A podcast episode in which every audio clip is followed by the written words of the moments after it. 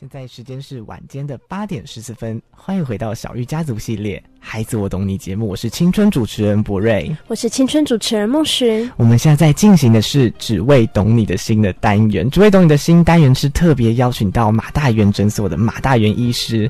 马大元医师呢，他其实是在新竹地区非常非常知名的一位心理医师。然后我们在透过每一次的只为懂你的心，马医师会为我们选取几个你在自己曾经看过的案子，还有自己心里的一些案例来说，亲子之间最容易发生矛盾，然后最容易被提问的问题，然后马医师非常用心哦，他都会特别为我们整理出好几个好记的步骤跟好记的一些方法，让大家可以用这种比较没有那么学科式，用聊天的方式去了解亲子之间到底要怎么互相解决彼此的矛盾。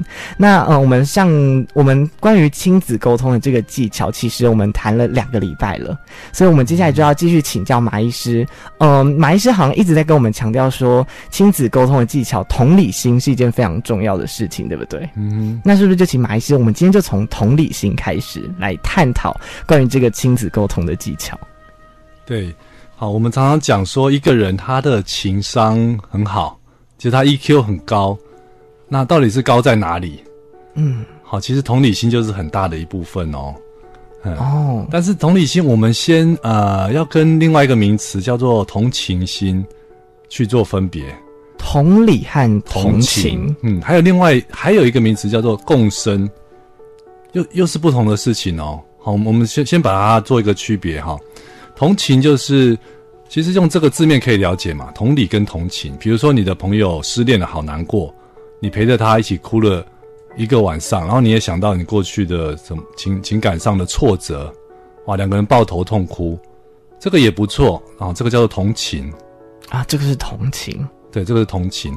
那同理的话，就是有这个理智在里面了，好，有理智哈，因为同理心用的最多的就是治疗师，像心理师，那除了他有感情上要跟对方有这个共鸣。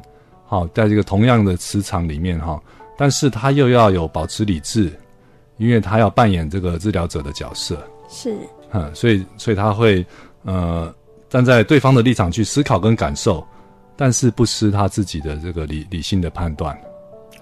还有自己属于自己理性的判断。对，同理。那我们还容易弄混另外一个就是叫做共生。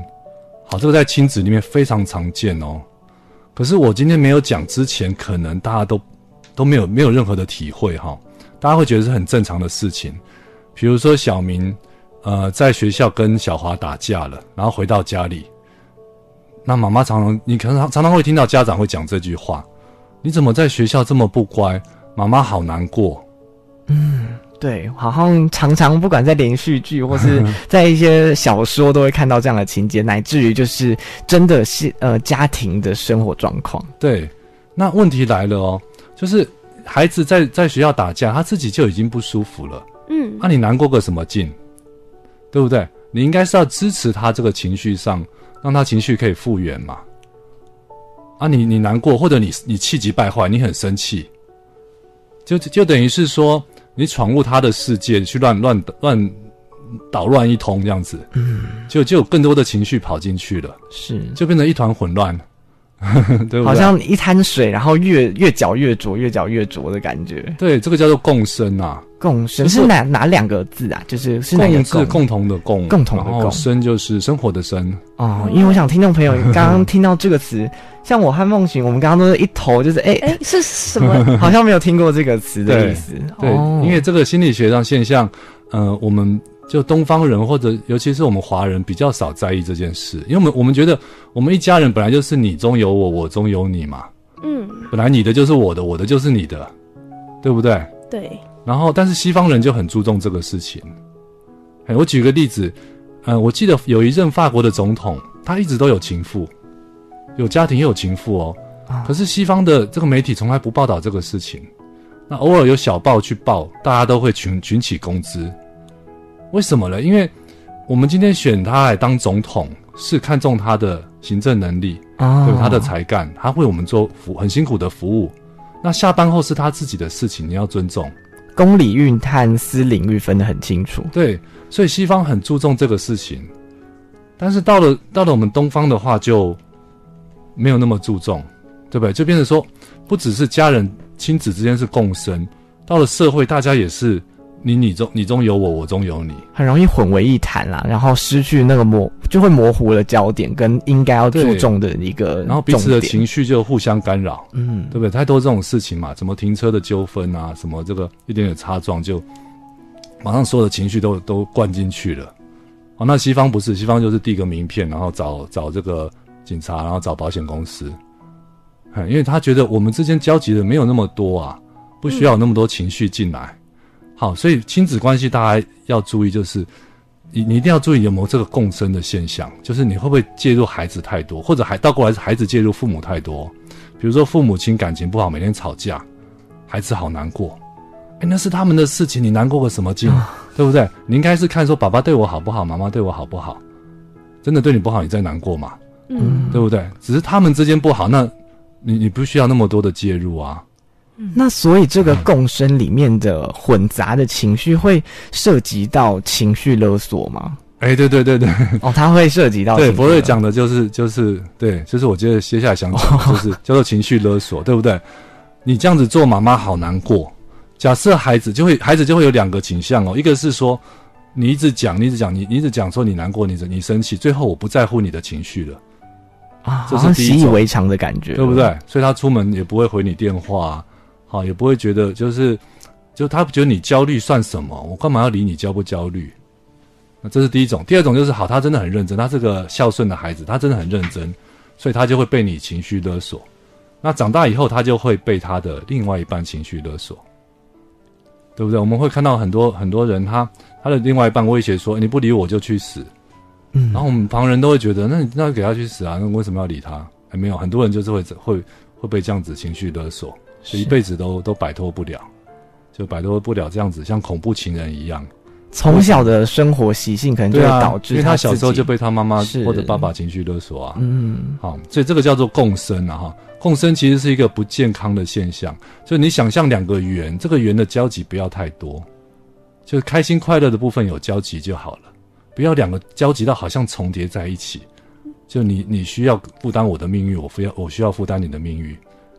不要这样子，这是不健康的。是，好，所以那我们再回到今天的主题，叫做同理心。好，同理心就是在那个当下，比如说另外一位，好，比如说您的孩子他有情绪了，好，那你可不可以站在他立场去思考这个事情？是，然后给予适当的回应。好，所以一般人觉得我对你有感到这个我了解你的想法了。好，我对你的感同身受了，就算同理心做完了，其实没有哦，这样子才做了一半，其实连一半都没有到，可能只做了1/4。哦，那我们本来理所当然，我们有在为对方同理，然后为对方设想，其实只做了可能一半，甚至不到1/4。那剩下那一半跟3/4，我们应该做些什么啊？对，你看第一部分是感受嘛，对不对？他讲说他失恋了，他好难过，哇！我可以想到我上次失恋的经验，这是感受，感受完就要分析了。这到底是怎么一回事的？他们之间相处是怎么样？大概是怎么发生的？脑海中分析，分析完之后就要回应。好，那回应其实大家也很容易跟误解说我要解决问题，没有，你没有要解决问题，你只要回应给他说你知道你的不舒服。比如说我听起来你好像不舒服，而且你不舒服夹杂了一些生气。嗯，好，这就是很好的回应。好，那回应完之后，还有第四个就是确认，就当事人会再回应给你说，对啊，我就是这种感受啊，其实你讲的对，我不只是难过，我很气他。好，之前我们承诺的要天长地久，他就这样子就跟别人走了啊。好，我这部分非常生气，是，那就表示你刚刚的这个同理是对的。好，所以有4个部分：感受、分析、回应还有确认。先感受，然后进行分析，之后给予回应。可是这个回应不是要你去解决这个事情，其实就是给一个很单纯的回应，然后在最后做确认的动作，其实就可以确保你同理心真的有设身处地的到帮为对方着想，然后也好像不会给太多的压力，对吗？嗯，对，这样子一个完整的同理就本身就有一个疗愈的效果，是，还有一个改善，就是建立你们两者之间关系的一个效果，是。时间的关系呢，我们其实刚刚听到马医师和我们分享了关于同理、同情和共生这三个不同的差别，然后最后也教了我们到底要怎么做到真的我们真的有做到同理这件事情。时间关系，我们必须先休息一下，休息过后呢，我们继续请教马医师关于亲子沟通的技巧，我们有哪些需要注意的。